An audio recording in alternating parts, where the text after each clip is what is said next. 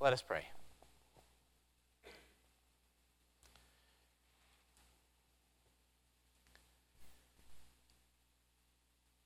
God of life, by the power of your Spirit, come to us now.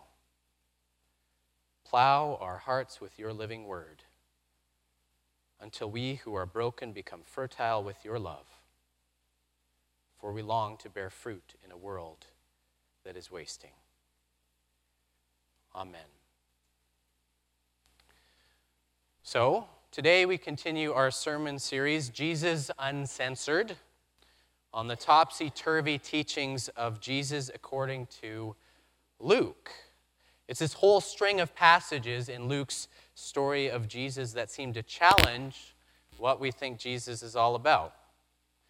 He's not just about love and peace, which he is about those things, but he's also challenging and he's disruptive. Could I get the next slide, please? There we go. Today's text certainly fits that bill. It's what's traditionally called the parable of the unjust steward, and I'm going to call it the parable of the dishonest manager, which is a more contemporary translation, and I think it sort of allows us to step into the story a bit easier as well. It's often called, as Keith said, Jesus' hardest parable. And as we'll see, it's about as topsy turvy and as challenging and as disruptive as it gets. You can guess why this might not be in children's Bibles, for example. Make friends through dishonest wealth, kids, just like Jesus. So, the manager of a wealthy man's estate is about to get fired. We don't know why. The manager could be lazy, he could be corrupt or incompetent. It doesn't really say. But regardless, he's going to lose his job based on bad performance. So his boss, the wealthy owner, calls him in and tells him to prepare one final report for his exit interview. Have it on my desk by Friday at 4. And after that, he can clear out his desk and find a new job. And so the manager panics, like any of us would. He's only white collar material, he's too weak for construction, he's terrified at the thought of having to beg on the street. So, out of sheer terror for his future, he concocts a nice little scheme. Since his boss wants one last report, the manager decides to cook the books to make sure he isn't left out in the cold. Oh, there we go. You're already on it. Wonderful. That was, this is like, this is, anyway. This is pandering. That's a pandering image. Anyway. So one by one, he calls in some of their biggest accounts and he asks how much each of them owe. Then he starts tossing out discounts left and right, kind of like Oprah, you know, look under your chair and, you know. A hundred jugs of olive oil, he says, let's go half it off, make half off, make it 50. 100 containers of wheat to another. Today I'm giving you 20% off. Call it 80 and we're square. Discount after discount, client after client. And since he's the authorized corporate representative, he has signing authority, his boss will have to legally honor the contracts. I mean, that's one way to get back at the boss for firing you. I mean, reminds me of that country song, Take This Job and Shove It. Um, but it's even more devious than simple payback, which, I mean, is brilliant just for that. The manager is actually buying himself friends friends who, who can help him out when he gets his pink slip. Maybe one client will remember him and have a couch to surf on. Maybe one will be able to give him a loan to keep him from hitting rock bottom and make the mortgage. Or maybe one of them might have a job for him in the front office to keep him afloat. Essentially, he's using his master's wealth to win friends and influence people, buying some allies to pad his landing when he's finally tossed off the job. So, first there's theft, there's lying, and there's just radical self interest. What this guy does is pretty bad. It's pretty bad. And he does it just to save his skin. It's bad. It's very, very bad. The only thing worse than this deceit, though, is his boss's reaction. We'll have the next slide. There you go. When the boss finds all this out, he doesn't call security to have him escorted out of the building. He doesn't call the company lawyer to see if they can untangle this mess and sue this guy for everything he's got. No, the boss slaps the manager on the back. The owner, it says, doesn't condemn him, he commends him for his shrewdness, for his wisdom, his cunning. Great job, he says. High five. Maybe I should keep you around after all. So, like I said, it's bad. Not only did the manager lie, cheat, and steal, the guy he cheated, lied to, and stole from thought the whole scam was brilliant. And just like that, he keeps him on staff, which not only rewards him for his dishonesty, it's also a breach of trust for his clients, who expect when they're dealing with him that they're not going to get swindled. I mean, what kind of people are these people? No matter how you look at it, it's bad ethics, it's bad character, and it's bad business all around. Bad, bad, bad, bad, bad. It's bad. But wait, there's more. Believe it or not, it gets even worse than that. It gets worse because when Jesus actually finishes the parable, when Jesus offers us his interpretation. I mean, you expect Jesus, of all people, you know, to condemn the actions of the people in this parable, to have these guys thrown into the outer darkness where there is weeping and gnashing of teeth. But that's not what happens. Instead, Jesus tells this little seedy story of corruption. He takes a breath, and then he says to the disciples, You see, this guy is onto something. Folks like this are far shrewder at dealing with this world than you, children of light, are. So take a cue from the dishonest manager, he says, and get out there to make some friends with dishonest wealth. Here we expected Jesus to give us a little public service announcement on the importance of honesty and fair dealing. But instead of condemning the lying, the cheating, and stealing, Jesus commends the manager in exactly the same way his boss does in the parable. Bad, bad, bad, bad, bad. It doesn't make sense. So, no wonder it's called the hardest parable because it doesn't actually make much sense according to what we know about Jesus and what we understand about the world. It doesn't make sense, at least not according to the way we see the world. Here we see a dishonest giveaway. But maybe that's the point. Maybe that's the point because parables like this one are told to jar us, to wake us up. One friend of mine once said that Jesus' parables are like tiny little verbal explosives. Jesus tosses them like a little stick of TNT to blow away our preconceived notions of who God is and how the world works, or at least how the world should work. I'll have the next slide, please. Because we expect the world to operate by certain rules, rules that mirror the rules of commerce. First, there's the world of literal debts, where everyone who's, in, who's deep in them must pay up, even if it will ruin their lives. Even if life circumstances, bad dealings, or a corrupt system led to it.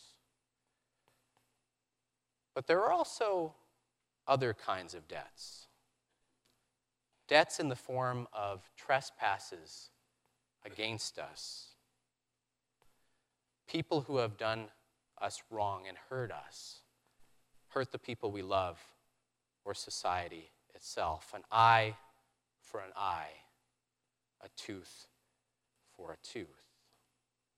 I mean, there's a reason why Jesus says in Matthew's version of the Lord's Prayer, Forgive us our debts as we forgive our debtors.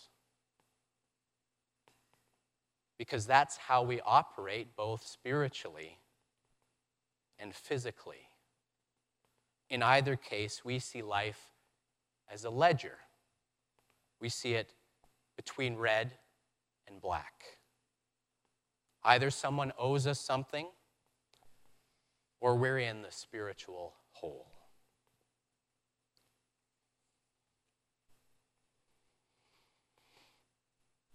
What this parable shows us, though, is that God doesn't operate by the same rules as us. With God, it ain't business as usual. One of my favorite writers, Father Robert Capon, says that the dishonest manager is, quote, nothing less than the Christ figure in this parable. You see the dishonest manager, insert Jesus in there. Not only does he die and rise again, he says, in the sense of losing his job and regaining it again, he also brings others, clients, debtors, into new life with him. But most importantly, Capon says, the dishonest manager is the Christ figure because he is a crook.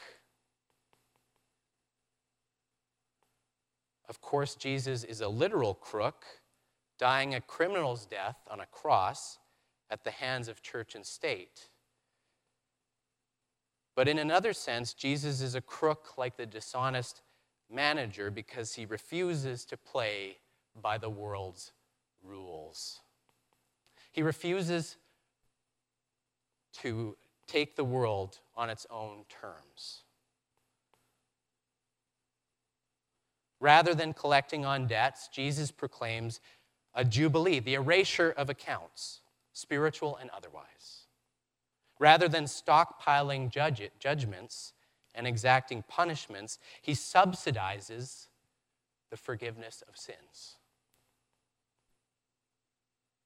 And rather than exacting vengeance, he loves his enemies.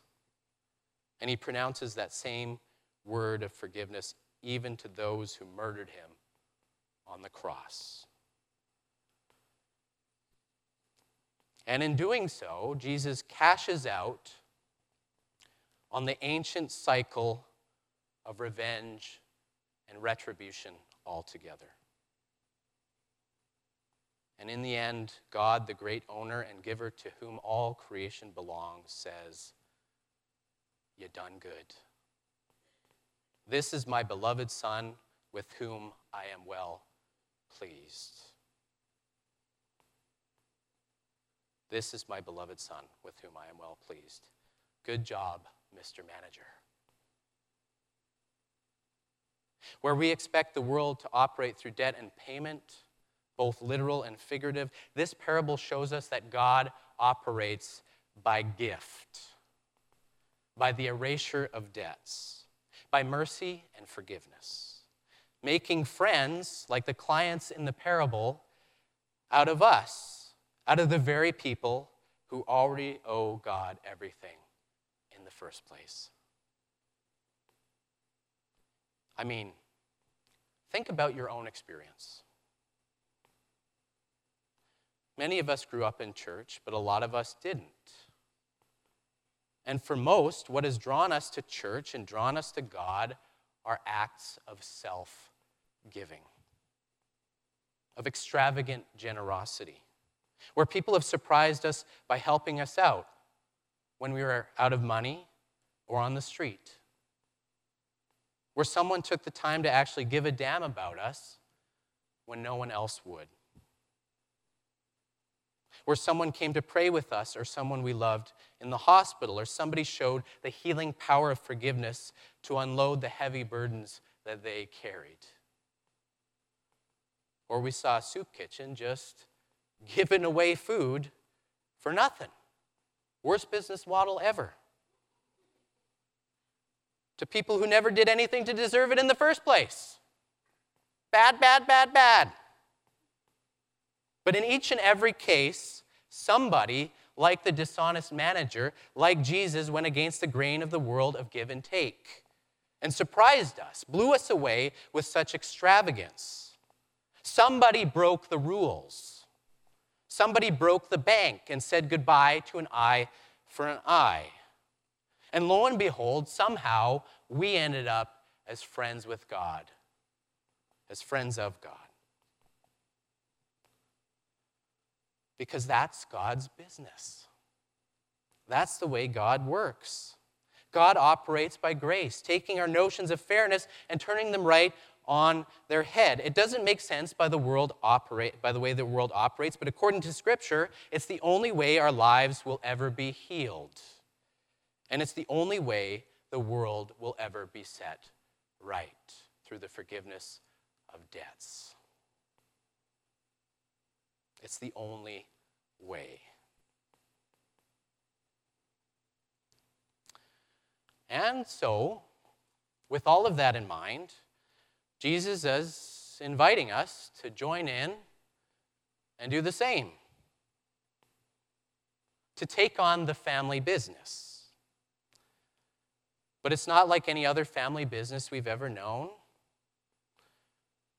It's more like what C.S. Lewis, author of the Narnia books, once said. He said, Enemy occupied territory. That is what the world is. And Christianity is the story of how the rightful king has landed. You might say, landed in disguise, and is calling us to take part in a great campaign of sabotage.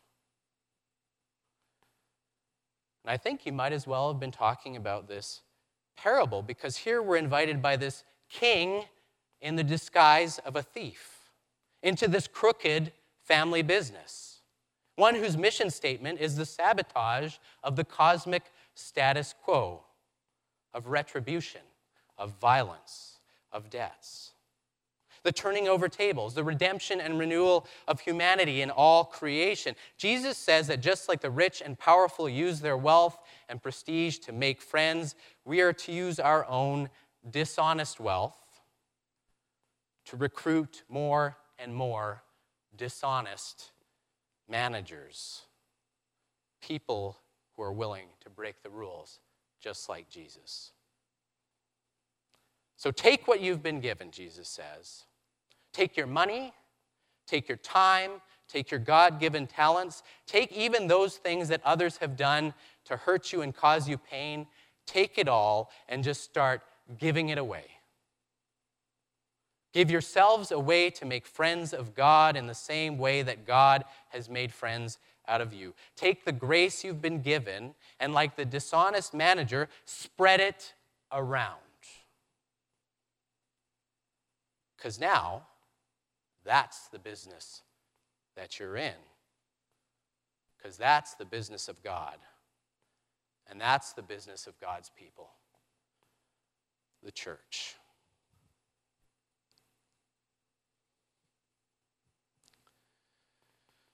And I realize this all sounds very foolish.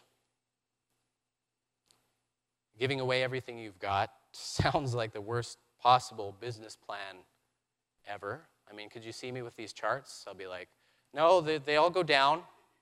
Uh, the church is, it gets money and then it gives it away. Uh, it spends on grace and uh, soup kitchen too. It's just they're, they're in the hole every single day. It's the worst possible business plan ever. Discount all debts, forgive trespasses against you. Keep handing credit to the world going deeper and deeper in hock. It'll never fly in any boardroom anywhere. But this, Jesus says, is the way that God does business. God's business is the reconciliation of all things. And this is the only way it's going to get done for now and all eternity. It sounds like foolishness, but as Paul says in his first letter to the Corinthians, for the message about the cross is foolishness to those who are perishing, but to us who are being saved, it is the power of God. So thank God for this, the hardest parable. And thank God for the foolishness of God. Amen.